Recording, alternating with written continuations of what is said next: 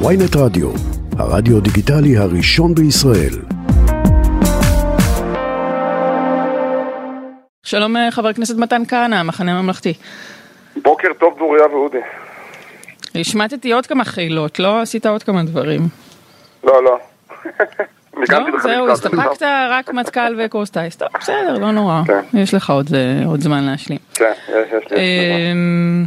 איך אתה רואה באמת את הקריאות האלה ואת העצומות האלה של, של הטייסים שעכשיו לא יגיעו, אה, הרי אנחנו יודעים שהכשירות המבצעית של חיל האוויר תלוי הרבה מאוד ב- באותן טיסות אימון חד שבועיות.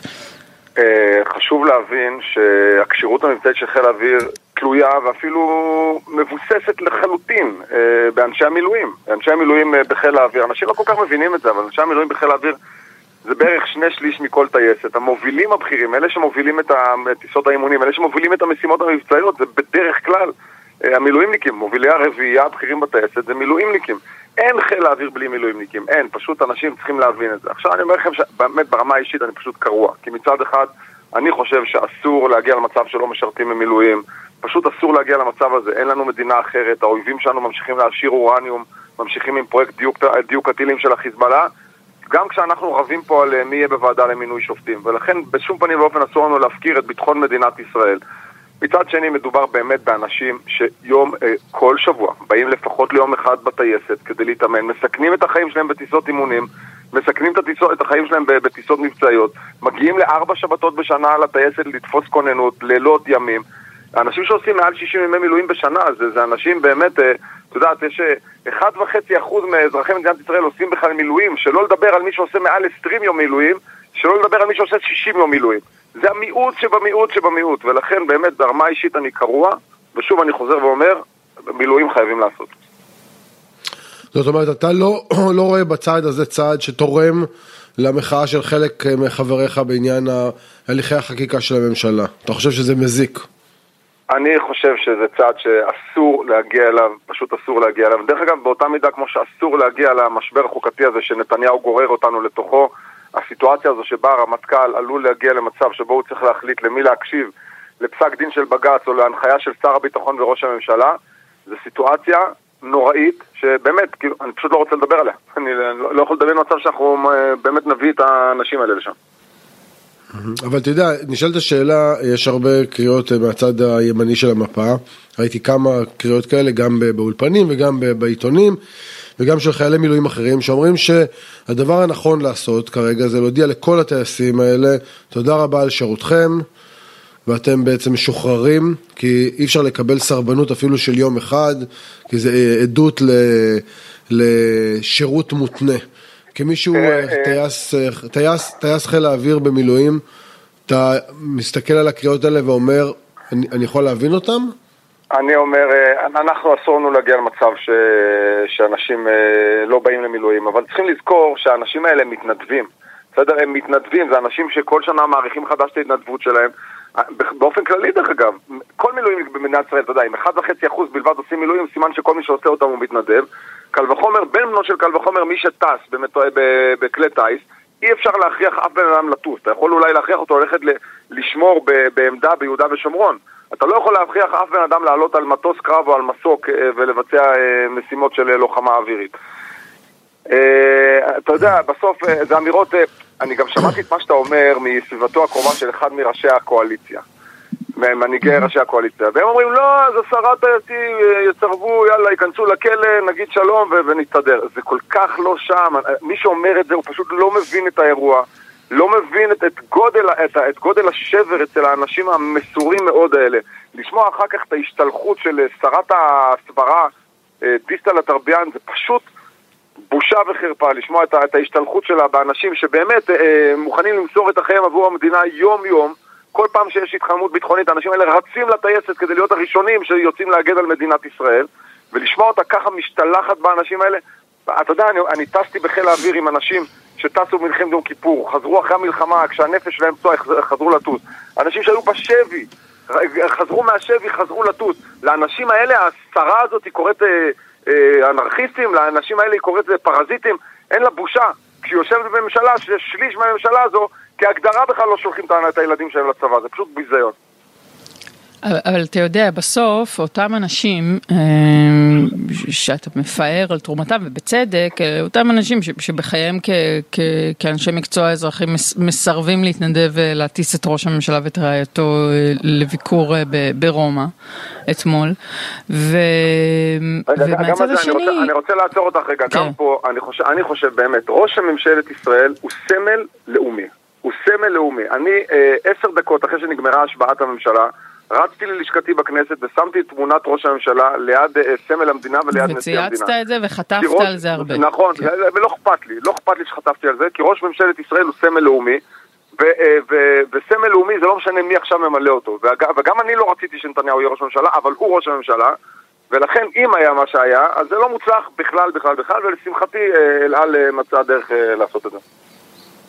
כן, מצאו. ואתה חושב שיש הסבר לעובדה שבסופו של דבר מי, ש, מי שכאילו אה, אה, עושים, מתנגדים לרפורמה ומבהירים מה כוחם בהתנגדות הזאת, אלה טייסי חיל האוויר של ישראל ומי שחותמים על עצומה נגדית שאומרת אנחנו נמשיך לשרת במילואים אלה השריונרים וחיילי הנדסה קרבית וחיילי גולני וגבעתי. יש פה אולי אפילו באמת הבדלי מעמדות בסוף, והבדלי תפיסה, כי אם כל השנים סיפרו לטייסים שהם הנבחרים שבנבחרים, אז בסוף... לא, אז אני אומר לך שאני 30 שנה בעסק, והטייסים לא מרגישים שהם הנבחרים שבנבחרים, הטייסים אה, מרגישים שהם בורחו בתכונות שמאפשרות להם להיות אנשי צוות אוויר. זה לא הופך אותם... לאנשים יותר טובים, זה לא הופך אותם ללוחמים יותר טובים, זה לא הופך אותם לבני אדם יותר טובים, וכולנו מבינים את זה וכולנו יודעים את זה, ואנחנו, תאמיני לי, כטייסי חיל האוויר, מעריצים את אחינו, החי"רניקים, השריונרים, ההנדסה, שבאמת אה, אה, עושים הכל כדי לשמור על ביטחון מדינת ישראל. אה, בסוף, אה, אה, את יודעת, אה, המחאה היא לא רק של טייסים, המחאה היא של עוד לוחמים, המחאה היא של, אה, המחאה היא של מג"דים ומ"פים ובכל שאר הצבא. אה, וגם אה, מכל שדרות הלוחמים והפיקוד אה, של אנשי המילואים. אני שוב אומר, שלא ישתמע מכאן שאני מצדיק את הדבר הזה. אני חוזר ואומר, בביטחון המדינה לא משחקים. צה"ל היה ונשאר שמורה שבה פוליטיקה לא נכנסת, כך הוא צריך להישאר, ואני קורא לכל אחי הלוחמים ומשרתי המילואים, אל תכניסו את הצבא לעסק הזה. אל תכניסו את הצבא לעסק הזה. אתם יודעים, השבוע שעבר פרסם איזה אומן אה, אה, סרט עם הנעליים, אנדרטת הנעליים על הדנובה. זה היה סרט כל כך חזק, כי את יודעת, באמת הנאצים שהם זרקו את היהודים לדונובה, הם לא ידעו אה, מי דתי, מי חילוני, מי אה, לא יודע מה. ואף אחד לא יודע אם אה, אנחנו בעד הרפורמה או נגד הרפורמה. אנחנו פה ניאבק בינינו על דמותה של המדינה, אבל יש לנו אויבים מבחוץ שאנחנו חייבים לדעת להיות מוכנים מולם. אתה מדבר עם הטייסים? אגב, מתי אתה הפסקת לטוס? או שאתה עדיין טס במילואים? אני הפסקתי לטוס.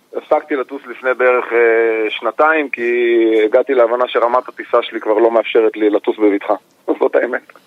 אני מבין, ואני מניח שמדברים איתך מכל הכיוונים, אלה שגם אה, בעד הרפורמה, ואלה שנגד הרפורמה, ואלה שרואים בזה הפיכה משטרית, וכשאתה אומר, זה אסור שזה ייגע בצבא, זה כבר נגע.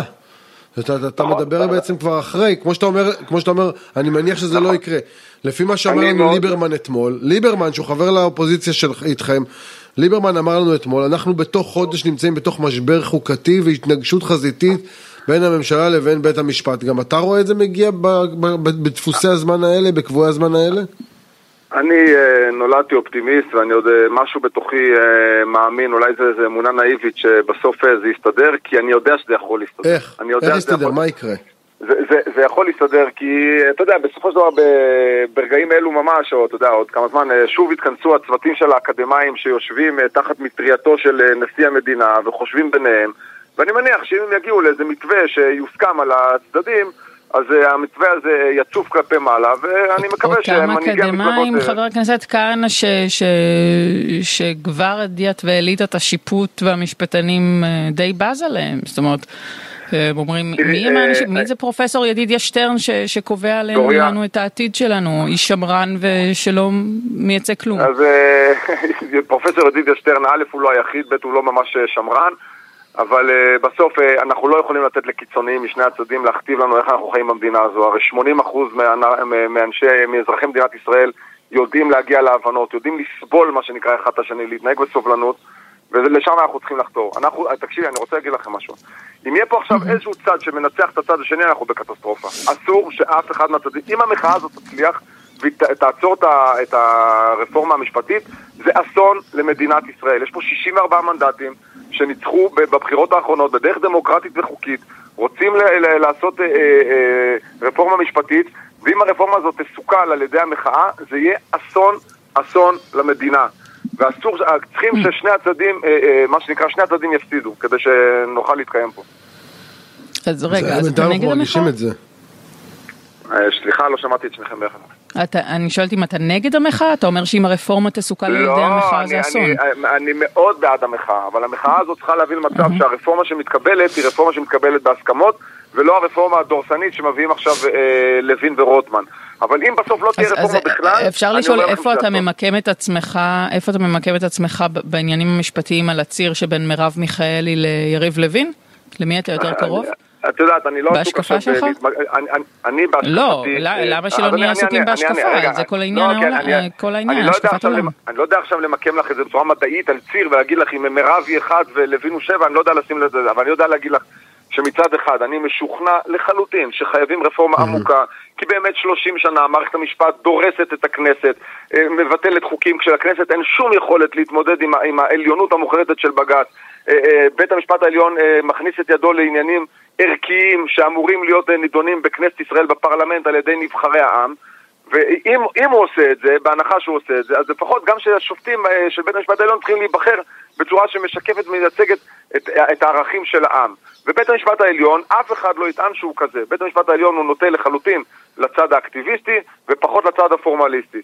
ולכן צריכים לתקן את זה, ברור שצריכים לתקן את זה, אבל מדינה היא לא אה, אה, ספינת מרוץ, היא לא סירת מרוץ, מדינה היא אה, נושאת מטוסים.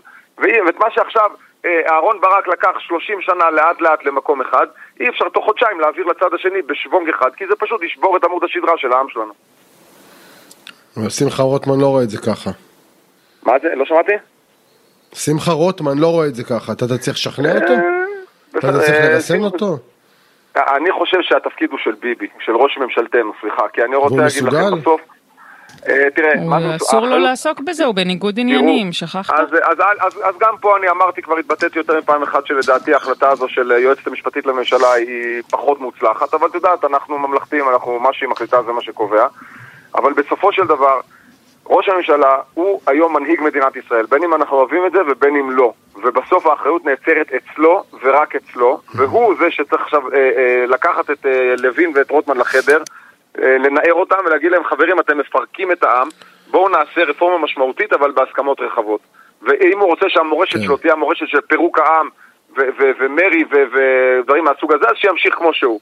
ואם הוא רוצה אה, להיזכר בהיסטוריה כמו שצריך, אז שיעשה משהו אחר.